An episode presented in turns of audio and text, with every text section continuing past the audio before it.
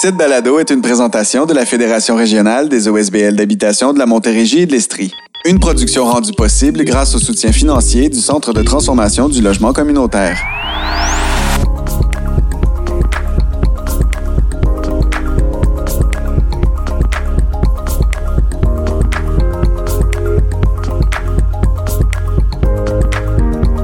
Nous sommes de retour pour un nouvel épisode hors série de Nos voix pour des toits. Je m'appelle Marc-Olivier Cholette, le producteur derrière le projet de balado-diffusion de notre fédération. Je prends à nouveau le micro pour vous partager l'intégrale d'un échange que nous avons enregistré avec un peu plus d'une dizaine de personnes pertinentes pouvant témoigner de l'état de la situation concernant le logement et l'habitation dans la grande région de la ville de Sherbrooke. Comme à chacun de nos épisodes, le segment voulant mettre en lumière la réalité des locataires dans la Reine des cantons de l'Est réunit ici des organismes communautaires et publics, des locataires et deux élus afin de discuter de la gravité de la situation dans la deuxième plus grande ville de notre territoire. Nous avons d'ailleurs enregistré cette table ronde lors d'une journée particulièrement importante à Sherbrooke, puisque pendant que se déroulait notre conversation avait également lieu l'opération de démantèlement du campement sous le pont Joffre le 6 décembre dernier. Un campement abritant plusieurs personnes itinérantes qui avaient élu domicile à cet endroit au courant de l'été. Et là, ben, on tient même pas compte de l'itinérance cachée. Je m'arrête ici parce que les personnes qui ont été invitées à partager leurs connaissances sur ce panel vont pouvoir vous entretenir en mettant en évidence ce qui se passe dans leur région.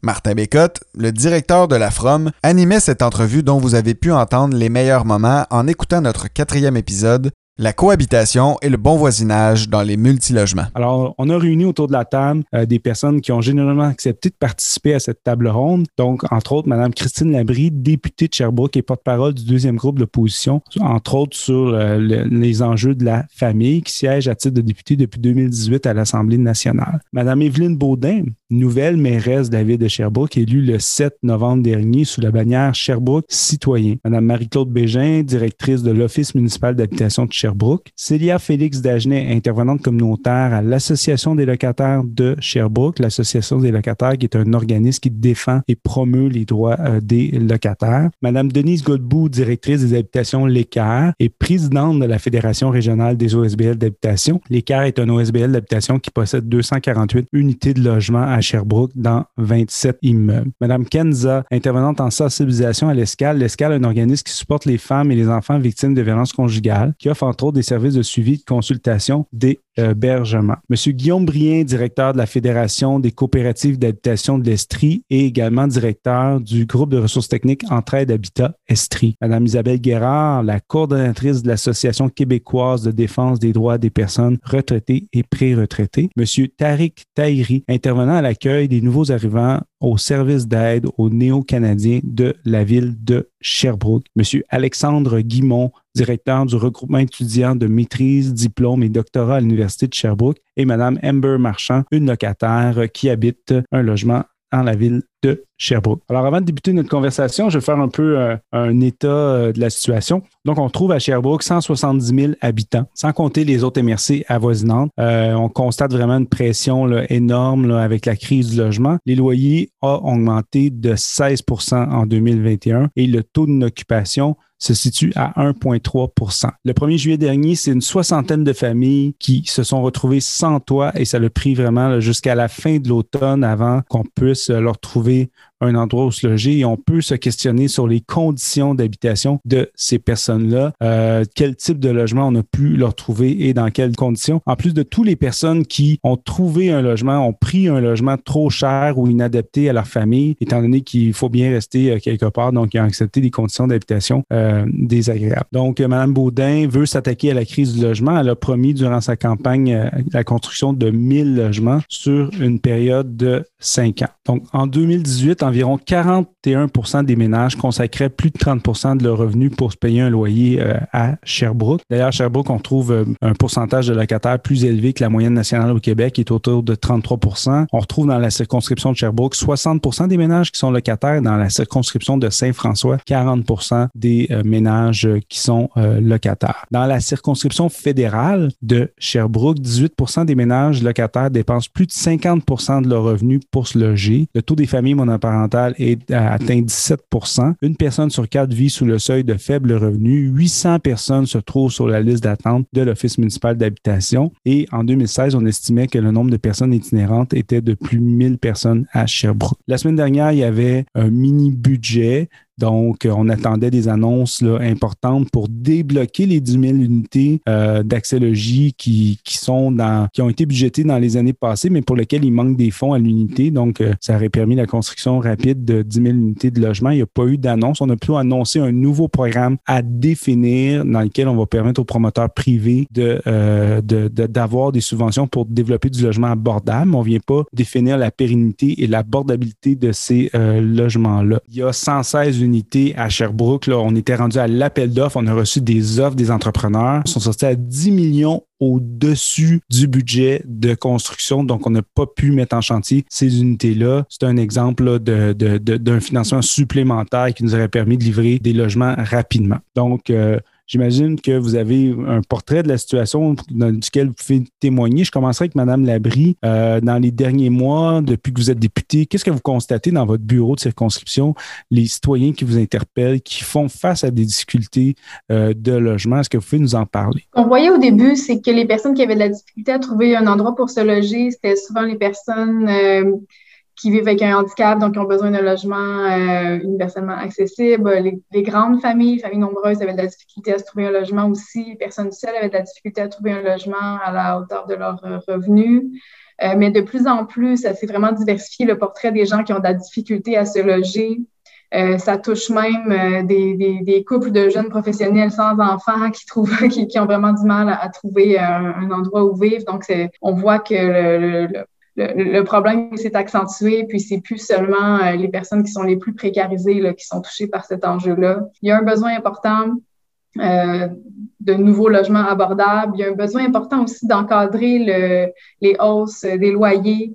Euh, d'encadrer l'entretien des logements aussi. Beaucoup de gens vivent dans des logements qui sont mal entretenus. Euh, on a la difficulté à exercer leur recours pour ça. On a la difficulté à exercer leur recours pour euh, des hausses de loyer abusives. Euh, donc, d'abord, il y a peu de gens qui connaissent leurs droits, puis quand ils les connaissent, ces recours-là sont très peu efficaces. donc, ça, c'est un problème majeur. Puis, euh, connexe à l'enjeu du logement, il y a l'enjeu de l'accès à la propriété aussi. Euh, donc, ça, c'est c'est de plus en plus euh, présent à Sherbrooke aussi. Ça vient toucher d'autres types de personnes qui vont donc rester en logement euh, plus longtemps à défaut de réussir à euh, s'acheter une propriété et ça vient ça vient accentuer l'enjeu d'accès à des logements aussi. Célia Félix, Qu'est-ce que l'Association des locataires euh, voit sur le terrain en ce moment? Oui, euh, plusieurs choses qu'on voit sur le terrain, mais vraiment, je voulais bondir parce qu'il euh, y a eu plein d'informations pertinentes qui ont été partagées. D'abord, je voulais dire que pour la suite, j'aimerais féminiser quand je parle des locataires parce que la majorité des locataires sont des femmes. Puis ça, c'est pas un annonce parce que les femmes au Québec sont en moyenne plus pauvres que les hommes et la majorité des propriétaires sont des hommes aussi. J'ai dit au Québec, mais c'est à Sherbrooke aussi. Ce qui est intéressant des deux dernières années, c'est que je dirais que avant 2018, euh, on a associé beaucoup le risque d'itinérance aux personnes vivant sous le seuil de la pauvreté. Ce qui est, ce qui est préoccupant, mais ce qui, ce qui a créé aussi ce momentum qui fait qu'on en parle autant aujourd'hui, c'est que là, l'accès au logement est même rendu problématique pour des personnes qui vivent au-dessus du seuil de pauvreté. Puis, euh, ce qu'on trouve intéressant à l'Association des locataires, c'est que nous, ça fait 40 ans qu'on lutte pour euh, le droit au logement et nécessairement, plus ça touche de monde, plus c'est préoccupant, plus on en entend parler. mais comme le disait Christine Labrie, euh, il y a tous les problèmes euh, en lien avec le fardeau de la preuve des locataires qui fait que malgré le fait que les militants, militantes euh, dans les années 1960 aient milité pour avoir un tribunal administratif du logement, ben il reste qu'aujourd'hui, un des gros problèmes à notre avis, c'est que le tribunal administratif du logement fait pas justice aux locataires nécessairement parce que les locataires ont toujours le fardeau de la preuve en plus de ne pas être informés sur leurs droits et d'être victimes de, de discrimination. Euh, puis les discriminations sont vraiment hautes, faut dire, depuis la pénurie de logements, parce que le fait que le logement est un marché privé, ben moins il y a de logements disponibles, plus les propriétaires ont un rapport de force qui leur permettent euh, de demander plus, de faire euh, des enchères, de refuser euh, des locataires parce qu'elles sont femmes, parce qu'elles sont parents, parce qu'elles sont, euh, parce qu'elles font partie des personnes que la société racise parce qu'elles sont en situation de handicap ou qu'elles sortent d'une période d'itinérance, par exemple. Donc, je vais rebondir sur l'enjeu euh, des femmes qui sont les principales victimes euh, de la crise du logement. La table de concertation euh, des femmes de Montréal a publié un rapport la semaine dernière justement démontrant que les femmes, que ce soit même les femmes qui sont propriétaires de, maisons, là, donc l'aide gouvernementale est moindre pour elles étant donné qu'elles ont un revenu 20% plus bas que, que, celui des hommes et les dépenses en habitation au Québec favorisent les ménages les plus riches. Hein. On finance principalement le marché privé et le marché de la, maison individuelle bien plus que euh, le logement social, juste en termes de crédit, de, remboursement des taxes scolaires dans les deux dernières années. C'est une nouvelle dépense gouvernementale d'1,2 milliard par année qui n'existait pas il trois ans. C'est le double des investissements du gouvernement en logement social et communautaire. Mais j'aimerais entendre euh, pour ça euh, Madame Kenza de l'escale de l'Estrie. Bien, en fait, c'est sûr que nous, l'impact principal qu'on remarque euh, du côté des femmes qui nous appellent, qui demandent des services, c'est vraiment la difficulté euh, justement à, quitter la relation parce qu'on n'a pas accès à un logement pour partir. Tu sais, une maison d'hébergement, c'est un refuge qui est temporaire. On parle par exemple ici à l'escale d'un 6 à 8 semaines habituellement qui peut être, peut être offert à la femme.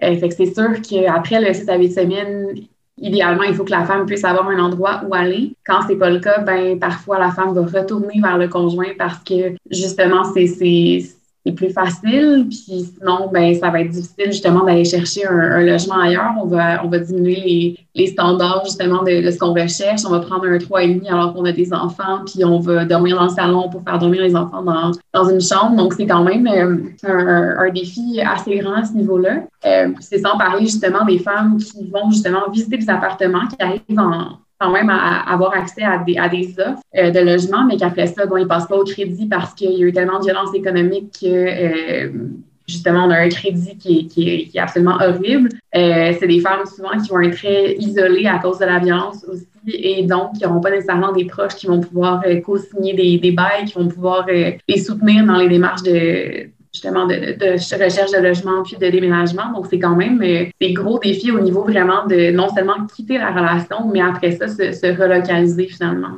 Merci, Madame Guérard. Pour les personnes âgées, qu'est-ce que vous, qu'est-ce que vous êtes euh, témoin euh, à Sherbrooke en ce moment? En ce moment, euh, il y a les personnes âgées qui ont besoin de, d'avoir accès à des services de maintien à domicile, services de santé ou, ou autres services de maintien à domicile. Pour obtenir ces services-là, pour pouvoir demeurer le plus longtemps possible à la maison, il y a des listes d'attente qu'on fasse, qu'on, qu'on reçoive, qu'on fasse une demande au ou euh, dans une ESAD, euh, il y a des listes d'attente pour recevoir euh, ces, ces services-là. Donc, les personnes euh, viennent euh, souvent à euh, le, cas typique. Souvent, c'est une chute. On, la personne se retrouve à l'hôpital et elle apprend à l'hôpital. On lui annonce qu'elle ne peut pas retourner chez elle, qu'elle doit aller dans une RPA. Alors là, on se retrouve dans des RPA qui sont extrêmement dispendieuses. les petites RPA ferment à tous les ans. Il y a des petites, euh, les, les 50 places, c'est moins ferme. Il y a eu plus de 600 RPA qui ont fermé euh, depuis les, euh, les cinq dernières années, particulièrement en région, dans les petites municipalités. Donc, on vient créer aussi un exode de, de ces petites RPA, de, des personnes aînées vers les grands centres où on voit des grandes RPA, des grandes résidences se construire à vue d'œil euh, et c'est extrêmement dispendieux. Là, on parle de coûts euh, moyens de 1800 euh, dollars par mois sans, sans service. Là. on parle pas de, de tout d'un tout compris là, avec les trois repas par jour. Alors, c'est vraiment extrêmement dispendieux. là, on pourrait parler aussi des crédits d'impôt maintien à domicile pour les personnes de 70 ans et plus qui a aucun bon sens de la façon que c'est administré en ce moment. Oui, les personnes en RPA ont besoin de ce crédit-là pour aider à payer une partie du loyer, mais c'est une façon déguisée de subventionner les grandes RPA. Donc, euh, et si on regarde l'utilisation de ce crédit-là pour les personnes aînées de 70 ans et plus qui sont à domicile, je parle de leur maison ou euh, d'un logement qui n'est pas une RPA, ben très peu, euh, c'est autour de, de 350, 400 dollars par année et pas par mois que les gens euh, euh, bénéficient de, de ce crédit-là. Donc, au niveau rapidement des personnes aînées, on a participé à un forum la semaine dernière sur l'habitation des aînés. Les gens doivent réfléchir pour rester le plus longtemps possible à la maison sans être obligés de déménager en RPA, doivent réfléchir à des solutions. Donc, les solutions, c'est évidemment, c'est le logement social, c'est le logement communautaire. On parle moins de logement abordable parce qu'un logement abordable aujourd'hui, euh, on se questionne vraiment sur c'est quoi euh, l'abordabilité d'un logement. Là, quand on voit des trois, euh, des, des 4,5, 5,5 là, à 1400, 1500 dollars par mois, moi, je trouve pas ça très abordable, même à 1100, 1200, là, euh, personnellement, je peux pas me payer ça. Euh, donc, euh, c'est assez questionnant. Les gens veulent pouvoir avoir aussi accès à de l'innovation. Donc, on parle de cohabitat, de maisons bigénérationnelles. C'est pas toujours simple aussi là, de, avec le contexte des, des différentes règles municipales. Donc, voilà. Je, donc, avant de passer la parole aux fournisseurs euh, de logements sociaux et communautaires, j'aimerais entendre M. Terry et M. Guimont sur euh, euh, la situation dont ils sont témoins. Donc, c'est déjà difficile pour les gens qui habitent à Sherbrooke de trouver du logement. J'imagine que pour les, les nouveaux arrivants, ça doit être vraiment tout un défi, M. Terry, de, de trouver un logement. Et puis, bon, c'est des personnes dont la communauté a besoin. il y a une pénurie de main-d'œuvre importante. Euh, donc, comment, qu'est-ce que, qu'est-ce que vous faites sur le terrain pour permettre de loger les nouveaux arrivants qui arrivent euh, à Sherbrooke? Donc, en réalité, euh, ce qu'il faut, ce qu'il faut comprendre dès le départ, c'est que quand on parle des personnes de la communauté immigrante, il faut savoir qu'il y a, qu'on a des personnes âgées, donc qui souffrent des problèmes des personnes âgées de, de Sherbrookeois, québécois, des mamans monoparentales, des gens qui nous viennent seuls, donc ils ont, ils partagent la même problématique que les autres, mais aussi il y a un étiquetage qui est l'étiquetage de l'immigrant, nouveaux arrivants. Et puis, première des choses que je pourrais dire, c'est qu'ils rencontrent, la plupart rencontrent, et je mettrai l'accent sur certaines communautés que je nommerai pas, mais elles rencontrent une discrimination. Malheureusement, quand on approche la famille, puis qu'on commence à donner, quand on approche les propriétaires, on commence à donner des noms, etc. Des fois, il y a des réticences et des fois même des refus. Et puis, certains, ils arrivent à nommer le, les, les raisons, les causes de leur refus. Et puis, même des fois, quand on arrive quand même à avancer, il y a la personne qui signe, et puis malheureusement, parfois, l'intermédiaire nous revient, nous informe du refus du propriétaire après avoir vu toutes les informations sur le contrat, juste pour vous dire à quel point. Et puis, il y a l'incapacité des euh, surenchères. Par exemple, les familles qui nous arrivent, ils ne peuvent pas surenchérir vu le, euh, euh, la limite de leurs ressources. Ils n'ont aucune épargne qui peut leur permettre de faire ça. Donc, il y a cette problématique. Il y a aussi, le nouvellement, on a vu que certains propriétaires exige, je dirais, conditionne, c'est mieux, conditionne l'acceptation par le passage d'un garant, par un garant, par une entreprise garant. Euh, et par exemple, juste pour vous donner un, exemple tangible, on a eu un cas où c'est un 5,5 rénové à un prix de 1300 dollars. Bon, on dira par rapport au marché, il mérite le prix par rapport au marché, la situation actuelle, sinon c'est disproportionné. Mais, et puis, en passant, on a fait une prospection pour euh, répondre, essayer de répondre aux besoins du propriétaire. Et on a trouvé que la personne doit payer 460 dollars par année, en plus du loyer qu'elle doit payer chaque année. Et puis, c'est pas juste la première année, ça va être repris les autres années. Donc, juste pour vous dire, ils partagent les mêmes problématiques que notre société, mais ils ont un fardeau qui est le fardeau de l'immigration, cet étiquetage. Et nous, de notre côté, qu'est-ce qu'on peut faire? Il y a aussi notre limite dans notre mandat, nous, on essaie de les accompagner. On a une expérience terrain, on a des partenaires sur qui on s'appuie. Et je les remercie. La plupart sont ici au Hamage, les autres, euh, Madame Labrie, euh, tout le monde est présent euh, pour notre clientèle. On essaie de s'appuyer sur eux pour les, mais, mais c'est très limité parce que la réalité de terrain, impose et puis nous on essaie de louer à notre nom des, des logements temporaires afin de leur permettre au moins d'encaisser un peu euh, ces exigences-là.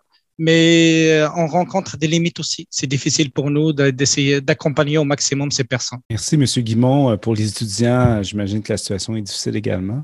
Pour la communauté étudiante aussi, c'est vraiment pas reluisant le portrait des dernières années, euh, surtout dernièrement. Euh, nous, c'est l'utile, l'unité de travail en implantation de logement étudiant là, qui, euh, qui nous fournit beaucoup de données avec les enquêtes fortes. Il y a un nouveau rapport qui va sortir en début 2022. Là. On a déjà les données, mais le rapport n'est pas sorti. la population étudiante paye en moyenne 15 à 20% plus pour son loyer que la population en général. le taux d'effort est, toujours plus, plus, plus à risque et il y a beaucoup de précarité financière. c'est sûr que pour nous aussi, c'est croisé. Là. Il y a la population euh, étudiante internationale vit du racisme systémique aussi pour se trouver des logements. Euh, ça, c'est vraiment, euh, c'est vraiment inquiétant la, la situation. On s'assoit avec l'utile et la FIRST en ce moment là pour essayer de créer un, un, logement justement pour la communauté étudiante à Sherbrooke. On va besoin de partenaires évidemment dans ce projet-là. on est au début du projet. Sinon, c'est ça, c'est ça va pas, ça va pas super bien. L'université de Sherbrooke a dû payer des chambres d'hôtel comme la ville aussi à la population étudiante qui qui était pas capable de se loger au début de la session à l'automne. Donc, euh, ça va vraiment pas bien non plus pour la communauté étudiante, évidemment. Merci. Euh, j'aimerais ça euh, interpeller les fournisseurs de logements sociaux et communautaires. J'imagine que les gens affluent énormément à, la porte de, vos bureaux là, pour chercher désespérément un logement. Donc, Madame Godbout, comment ça se passe pour l'écart sur, sur le terrain? Alors, bien, c'est à peu près une dizaine de, de téléphones par semaine qu'on a, que les gens veulent un logement, pas pour dans deux mois, maintenant pour maintenant. C'est incroyable. Les gens, euh, quand ils nous appellent, ils, euh, ils, nous disent beaucoup qu'ils ils font, ils ont beaucoup de rénovations. Ça, euh, c'est avec quelques reprises là, que le propriétaire insistait pour qu'il quitte. Il ne savait pas comment se défendre sur, sur ce problème-là. Donc, c'est ma liste d'attente, elle est, le monde est en détresse quand il nous appelle. Il nous rappelle la semaine d'après, il nous rappelle, il y en a plusieurs qui nous rappellent à toutes les semaines. Madame Bégin, comment ça se passe à l'OMH? On parlait tantôt de 800 noms sur la liste. Euh, donc, j'imagine que le premier réflexe des gens qui se retrouvent euh, à la rue ou qui ont des difficultés de logement, c'est d'interpeller l'OMH pour euh, la communauté de Sherbrooke. Mais même, je te dirais, là, ça a augmenté dernièrement, donc c'est presque 900 présentement. Vous avez fait là d'entrée de jeu là, le, lien avec le projet de la gâte là, au début de la rencontre. Le projet de 116 unités, en fait, oui, on, on veut le mener à terme, mais présentement, le processus est tellement complexe au niveau de la construction du logement, euh, les soumissionnaires, les, les coûts dépassent euh, les budgets qu'on a présentement, euh, qui fait en sorte, là, si je vous donne un exemple, là, si, j'acceptais le plus bas soumissionnaire là, des dernières semaines, mon 3,5 en bout de ligne après la construction, je devrais le louer presque 900 dollars par mois. Donc, on n'est plus dans le logement abordable présentement avec, avec les moyens qu'on a puis les budgets pour, pour la construction de logements sociaux. Puis ce qu'on remarque également à l'OMH, parce que nous gérons également là, le programme de supplément au loyer qui se trouve à être des unités de subvention là, euh, pour des gens qui habitent là, chez des propriétaires là, euh, dans le marché privé. On remarque aussi que les propriétaires veulent mettre fin à ces ententes-là de programme de supplément au loyer. Donc présentement, nos gens qui ont un programme de supplément au loyer réintègrent nos listes d'attente pour venir habiter euh, dans, un, dans un logement là, euh, social. Donc, euh, on a ce niveau de complexité-là qui s'ajoute sur nos listes d'attente présentement. Alors que c'est le choix d'intervention que choisi le gouvernement, hein, c'est d'ajouter des unités PSL plutôt que des unités de logement. Et puis, c'est les propriétaires privés qui le demandaient, mais finalement, ils ne souhaitent pas tant que ça, hein, parce que ça vient avec un contrôle des loyers qui est fait par, par l'OMH. Monsieur Brien, brièvement, parce que je sais que vous pouvez nous nourrir longuement de la situation. Donc, comment ça se passe dans les coops? Euh, est-ce que les gens interpellent les coopératives? C'est sûr, en Estrie et à Sherbrooke, c'est très fort. Le mouvement coop, là, les, les gens sont assez sensibilisés que c'est une solution à long terme. Là, on a des coops là, qui ont 40 ans, bientôt 50 ans d'âge et ils sont entre 20 et 30% en bas du marché. Donc, le pari est réussi. Ça, c'est un premier constat important. C'était une innovation à l'époque. Pour bien des gens, c'est encore une innovation, les coops d'habitation, mais euh, le fait d'impliquer les gens dans toutes les décisions, puis dans toute la réalisation, dans le fond, de, de, prendre en charge aussi notre milieu de vie, ben ça fait ses preuves et ça se sait de plus en plus. Euh, parce que 20 à 30% va du marché parce que tu t'impliques a une grosse différence euh, sur, sur le portefeuille, sur nos familles. Euh, on, parlait des aînés, des grandes familles, euh, des personnes immigrantes. Je donne un exemple, la coop des grandes familles qu'on a fait, un 24 logements il y a quelques années, avait rapidement une liste d'attente. On a fait une deuxième phase et déjà, là, on vient de finir il y a à peine un an, puis ils ont déjà 85 grandes familles sur leur liste d'attente. Ça, c'est C'est un exemple. Euh, pour vous dire, euh, les écoles au, Québec, dans nos petites municipalités, ça prend au moins 75 enfants. Quand on fait une coop pour des grandes familles de 24 unités, on a à peu près 120 enfants dans le, le, projet, ce qui nous permet là aussi, on fait une espèce de parc-école pratiquement dans la cour. Euh, mm-hmm. C'est pour les familles. Pour les aînés, on se demandait est-ce que les aînés vont être impliqués dans les projets? Ben, c'est dans ces projets-là où on a le plus de, de, de, comités et d'implication. Donc, nos aînés, encore plus aujourd'hui, arrivent encore en santé, veulent être participatifs. Donc, encore là, la formule coop répond, mais la, la, la demande est très forte c'est beau de dire je veux prendre en charge, mais ça prend les investissements nécessaires, puis tu l'as bien mentionné tantôt, là, ce qui est reconnu comme gouvernement comme coût de réalisation, c'est ça, mais la réalité, c'est ça. Donc, les, prix ont explosé. Juste pour vous informer, ça va augmenter à peu près entre 3 et 5% le coût de construction. Donc, si j'avais fait un logement l'année il y a 5 ans, ben, il y a 4 ans, c'est à peu près 3 à 5% plus cher. Dans la dernière année et demie, on a vécu l'équivalent de 5 ans en un an d'augmentation. Fait qu'on est à 20% tout dépendant euh, certains matériaux ou autres c'est énorme. Fait il y a eu une explosion là-dessus. Bien sûr, la COVID-19 a joué beaucoup, la, disponibilité des matériaux, etc. Fait qu'on essaie de réfléchir à plein de façons innovantes, mais on a vraiment besoin d'une volonté politique claire là-dessus. Encore récemment, j'entendais que le gouvernement reconnaît pas qu'il y a une crise du logement. Ça, ça, ça nous interpelle beaucoup. Moi, j'y étais au début des années 2000, on l'a vécu. Si tu vois pas la, la, crise, ben, elle, elle, s'aggrave. Puis nous, on le voit. Moi, je suis pas directement, mais Marie-Claude, la ville et d'autres pourraient parler à chaque 1er juillet nous, on est là en, deuxième ligne, euh, mais euh, il y a une forte augmentation du nombre de familles au 1er juillet qui se retrouvent là, à la rue pendant plusieurs semaines. À Sherbrooke, on est content parce qu'il y a une volonté pour y répondre, mais... Euh, j'en profite pour saluer l'arrivée de Mme Baudin, nouvellement mairesse de Sherbrooke, élue le 7 novembre dernier. On fait un peu le tour de la situation, le portrait de la situation. vous avez pas mal, je pense, parcouru la ville de Sherbrooke dans les derniers mois, fait beaucoup de porte-à-porte. Qu'est-ce que les gens vous ont dit sur le terrain? De, quoi vous avez été témoin pendant la campagne électorale sur la situation du logement à Sherbrooke, euh, Mme Baudin? Ce qu'on constate, c'est que effectivement, plus notre revenu est faible, plus la situation est difficile. Euh, mais on constate aussi que même les personnes qui ont des plus hauts revenus euh, sont face à une pénurie de logement. J'ai euh, un professeur d'université que j'ai croisé récemment qui me disait que ça faisait six mois qu'il est arrivé à Sherbrooke puis qu'il n'a pas encore trouvé d'endroit où s'établir. Donc, quand c'est rendu à ce niveau-là, on peut se dire que quand on a un moins grand revenu, ça doit être la situation doit être encore plus criante. Alors, ce qu'on m'a dit aussi quand j'ai rencontré la PCHQ, qui est euh, les, constructeurs, eux, ils me disaient que le, selon leurs chiffres à eux, le taux d'inoccupation avoisinait les 0,5% c'est un peu du jamais vu. Les derniers chiffres qui, avaient, qui avaient circulé publiquement, c'était comme 1,3% c'était déjà très, très faible. Euh, et en même temps, euh, le, le, marché est très difficile. On a des explosions de coûts à peu près dans tous nos appels d'offres. Il y a moins de soumissionnaires.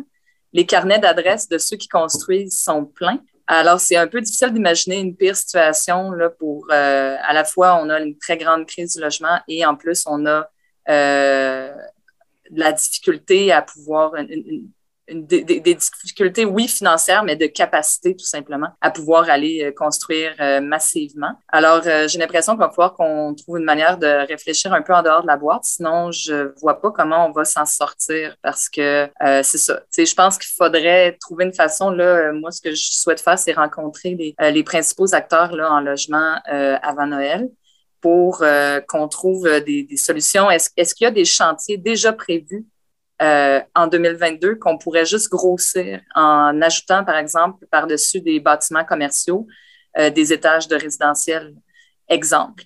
Euh, mais je pense qu'il va falloir qu'on trouve des solutions innovantes comme peu importe lesquelles, parce que sinon, on n'y arrivera pas. J'essaie de voir c'est quoi les chantiers déjà en cours qu'on pourrait grossir. Puis euh, c'est comme ça qu'on va réussir aussi à diminuer la pression sur le. En tout cas, moi, les études économiques que j'ai lues, la seule façon de contrôler le prix, euh, le prix médian du logement, c'est de grossir l'offre. Par réglementation, par contrôle, ça amène souvent juste comme d'autres problèmes aussi pires. Donc, euh, mais c'est ça. Si vous connaissez des constructeurs qu'on peut aller voler dans d'autres régions pour les amener à Sherbrooke, on va en avoir besoin. Parce qu'en plus, avec les gens de Montréal qui arrivent à Sherbrooke, d'après ce qu'on a, j'ai vu ça à un moment donné, euh, ils misent à peu près 80% plus élevé que les gens de Sherbrooke sur les maisons. Donc, euh, c'est tout, le marché là, de, l'immobilier actuellement qui est, problématique. Mais j'aimerais vous entendre sur les, les, solutions. Quelles sont les solutions pour euh, régler la situation? Je peux peut-être euh, commencer. La solution, les solutions sont multiples. D'abord, euh, il y a une notion de rénover aussi. J'ajoute ça des logements existants sans gentrifier. Donc, il y a quand même tous les partenaires privés de plusieurs grosses fondations au Québec, SCHL, SHQ, se sont regroupés et ont fait le fonds un capital social d'investissement immobilier, justement pour permettre d'acheter et rénover des unités par des coops ou des OBNL existants. Donc déjà, si on réussit à faire ça, on les sort du marché, on les rénove, puis on arrive à le faire et à les garder à coût abordable. Versus ce que le privé fait actuellement, si je prends le centre-ville de Sherbrooke, ils achètent un bloc, met les gens dehors pour question de rénovation et on voit des loyers qui passent de 700-800 à plutôt 1500 dans des quartiers, puis pourtant euh, où ça a toujours été des prix assez bas, où là, ça explose. Donc, euh, ça, c'est un des enjeux que je mets sur la table.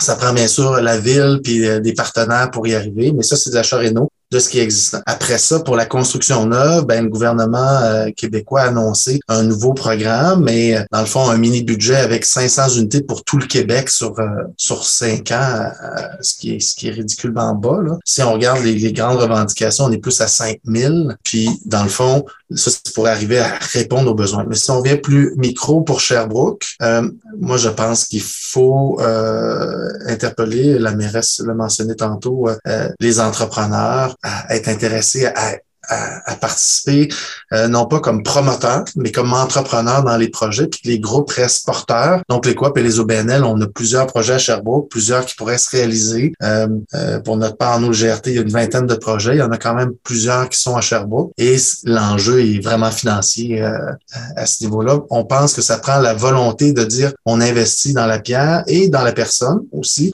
et les résultats, est-ce que ça fonctionne? Ben oui, c'est il y a une pérennité parce qu'au bout de 20-30 ans, on est 20 à 30% en bas du marché, puis on le fait quand même, à part le financement du début, de façon autonome euh, par la suite. Donc ça, ça m'apparaît des projets pérennes dans lesquels il faut investir. Et le fédéral investit, le provincial investit, il y a un, arrimage à réussir à, boucler euh, qui se fait. on voit le fédéral qui a lancé deux fois les, un, plan, une initiative de construction de logements rapides en nous laissant à nous les, les bâtisseurs 30 jours pour euh, élaborer les projets. C'est pas grave, on est habitué, hein, Martin? Deux ans pour répondre, mais nous, on a 30 jours. Oui, c'est ça. Puis à même les réaliser pendant un an, euh, ce qui physiquement, même construire un bâtiment, là, puis ils veulent des beaux gros bâtiments, ça prend au moins un an, donc euh, euh, minimalement. Là. Et ça, ça dépend du moment où on est rendu dans l'année. Fait il y a des enjeux et il y a des solutions. je dirais le seul bémol, contrairement aux enlignements gouvernementaux actuellement, c'est de pas donner l'aspect promotion au privé. Parce que le privé est déjà impliqué depuis des années, entrepreneurs, architectes, ingénieurs, c'est tout du privé, ça, tous les professionnels. Mais euh, les coops, les OBNL peuvent très bien porter leurs projets accompagnés par les groupes, les GRT, les groupes de ressources techniques qui, eux, sont sans but lucratif, avec pour mission vraiment d'appuyer les groupes. Là. Donc, c'est deux mondes quand même. Euh, on voit un danger, puis je termine avec ça, au fait de dire, ben, je te donne une subvention, mais tu t'engages pour cinq ou dix ans ce qui est très court, qui enlève la pérennité, qui enlève le fondement même de ce qu'on travaille depuis 40 et 50 ans, c'est-à-dire à faire des, des, trucs qui sont pérennes et qui sont portés idéalement par les gens qui y habitent aussi. Euh, il y a une dérive là, inquiétante. Alors, euh, merci. Donc, je vais passer la parole à Mme Guérard, ensuite à Mme Baudin euh, sur euh, les solutions. Bien, on parle beaucoup de logement, c'est sûr, mais on a glissé un mot là, tantôt là, sur les allocations de l'aide au logement. je pense qu'il y a tout aussi un côté financier. là, je vais, je vais parler aussi pour les personnes aînées, mais quand on regarde le, le, la, la pension de la sécurité de la vieillesse, le supplément de revenu garanti là, avec les augmentations qui sont euh, minimes ou inexistantes euh, si on est en bas de 70-75 ans. Euh, les gens se retrouvent souvent, là, on l'a vu particulièrement avec la pandémie, ils ont des choix à faire là, entre payer un loyer, payer des médicaments ou payer la nourriture. c'est assez, on se retrouve dans des situations là, vraiment extrêmes qu'on a rarement vues depuis plusieurs années. Dans des solutions ben, je pense qu'il faut vraiment trouver une façon d'aider financièrement euh, les populations, les personnes qui en ont besoin.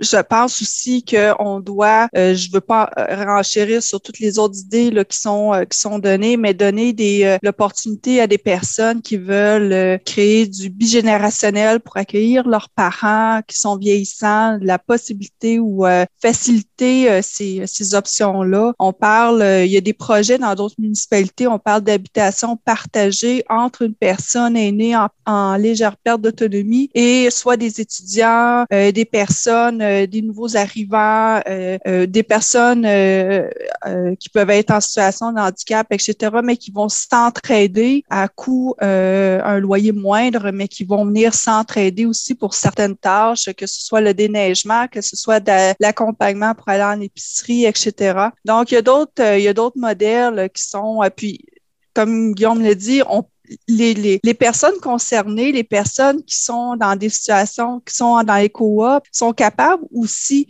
euh, de, de, de, réfléchir puis de trouver des solutions qui leur conviennent. Donc, euh, laisser la parole aussi euh, aux citoyens là, qui sont euh, sont en mesure de trouver aussi, eux autres aussi, des solutions. Merci, Mme Baudin. Quelles solutions la Ville de Sherbrooke entend mettre en place là, pour répondre à la crise? Euh, ben déjà, euh, je ne répéterai pas ce que M. Brien a dit, mais euh, je pense qu'il a vraiment fait un bon résumé là, de, de, ce qu'il faut faire. Il faut, se tourner, euh, faut se tourner davantage vers le privé pour qu'ils soient partenaires, mais il faut s'assurer que ce soit des OBNL et des coops qui soient les les propriétaires à long terme. Pour moi, c'est vraiment ce qu'il faut. Euh, il faut cogner sur le clou auprès du gouvernement par rapport à ça parce que c'est facile de croire que le privé est de faire ce que nous, on fait dans les OBNL et les coops, mais c'est pas vrai.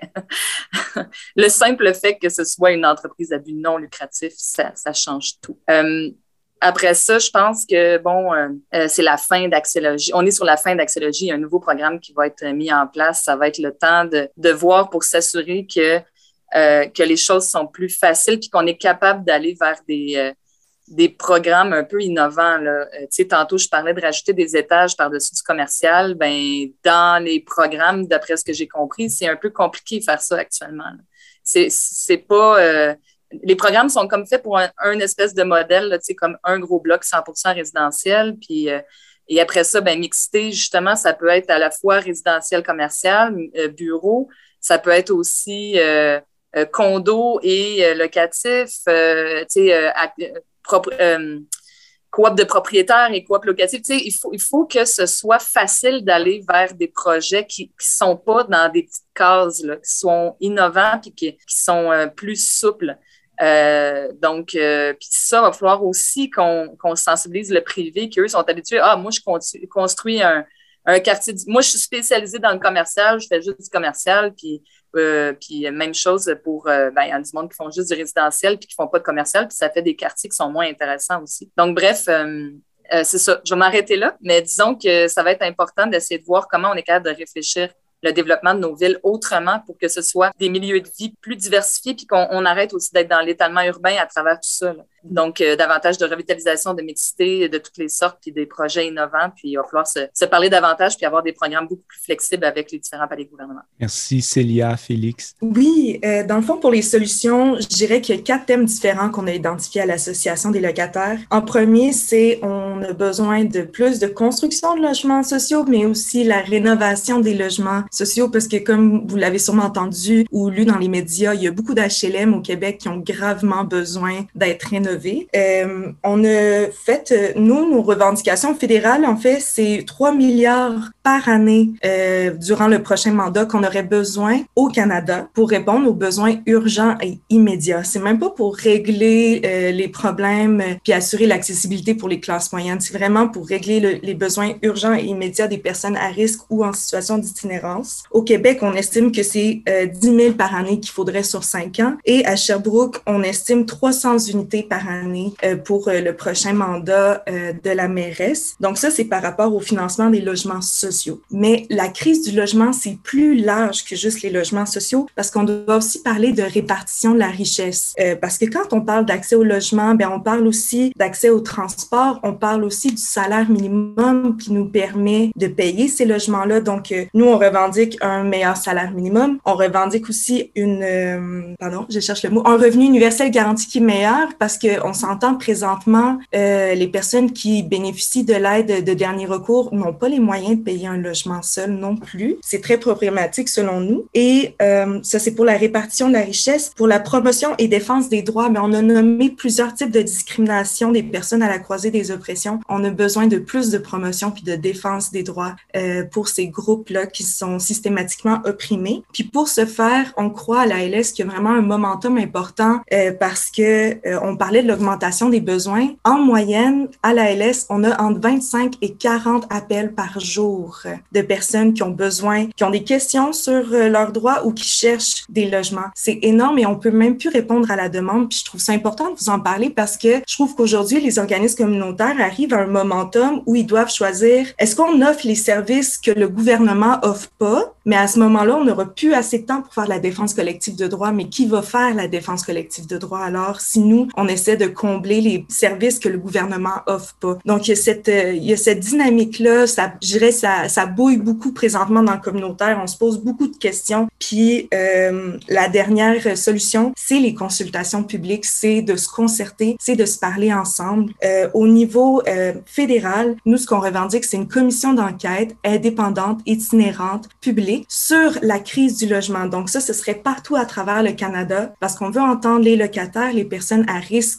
ou en situation d'itinérance, puis on veut que le gouvernement euh, fasse un rapport qui expose vraiment toutes les causes et les conséquences de la crise du logement pour venir à des vraies solutions qui vont pas être de devenir partenaire du privé ou de subventionner davantage le privé parce que nous, on sait que c'est pas une solution qui va marcher parce que le marché privé va jamais finir par se réguler. Puis non seulement ça, mais surtout que le l'accès au logement, c'est un droit, puis on l'oublie bien trop souvent. Donc, euh, c'est ça. Puis, pour terminer, au niveau euh, local, micro, euh, ce qu'on revendique euh, en vue de la prochaine politique d'habitation municipale, ce qu'on revendique, c'est une, une consultation publique dans lesquelles tous les locataires, les groupes communautaires pourront participer. Donc, c'est s'assurer que l'activité en soi soit accessible et horizontale. Et suite à ça, quand il va y avoir le rapport final de présenter, nous, ce qu'on aimerait, c'est qu'il y ait un référendum pour qu'on vote si oui ou non on accepte cette politique d'habitation-là. Dans le fond, l'objectif, c'est de, cesser de s'organiser de manière top-bottom, mais plutôt bottom-top dans le sens qu'on veut que ce soit horizontal, puis on veut garder en tête que les personnes qui vivent la crise sont ces personnes qui comprennent mieux la situation et leurs besoins. Merci. Monsieur Taïri. Donc moi, je, je, j'appuie un peu la proposition de Madame Boudin, surtout quand elle parle de la construction mixte, commerciale, résidentielle. Moi-même, d'origine étrangère, en arrivant ici il y a dix ans, je me suis posé la question pourquoi pourquoi c'est pas rentabilisé? Pourquoi les gens qui construisent commercial ne construisent pas résidentiel? Euh, juste une petite anecdote. Là d'où je viens, les gens, les promoteurs, les promoteurs privés sont invités à construire des promotions où euh, il y a un conditionnement, un plafond pour les, euh, les appartements qui une perte de gain qui est euh, gagnée, qui est récupérée avec la vente de l'espace service, l'espace commercial. Et ça marche très bien les promoteurs privés euh, avant à suivre vraiment c'est c'est très difficile de trouver un marché parce qu'il y a une concurrence entre eux tellement c'est lucratif même si les logements sont très abordables pour la population. Donc ça pour dire la Méditerranée tous les alentours de la Méditerranée que ce soit la rive sud de, l'Europe ou bien la rive nord de l'Afrique utilisent ces projets là le, le gouvernement n'a pas injecté de l'argent il a juste à moduler l'offre le, le cadre juridique par rapport à ces promotions. Euh, deuxièmement ça c'est un avis personnel hein, je n'engage pas le sang donc ce que dans ce que je viens de dire. Et puis, deuxièmement, euh, je me dis aussi, si on veut augmenter l'offre, c'est vrai qu'il faut construire plus, mais aussi libérer plus d'appartements. Libérer plus dans le sens, Madame Labrie l'a dit tout à l'heure, comme une difficulté actuelle, c'est que permettre aux gens d'acquérir leur euh, première maison.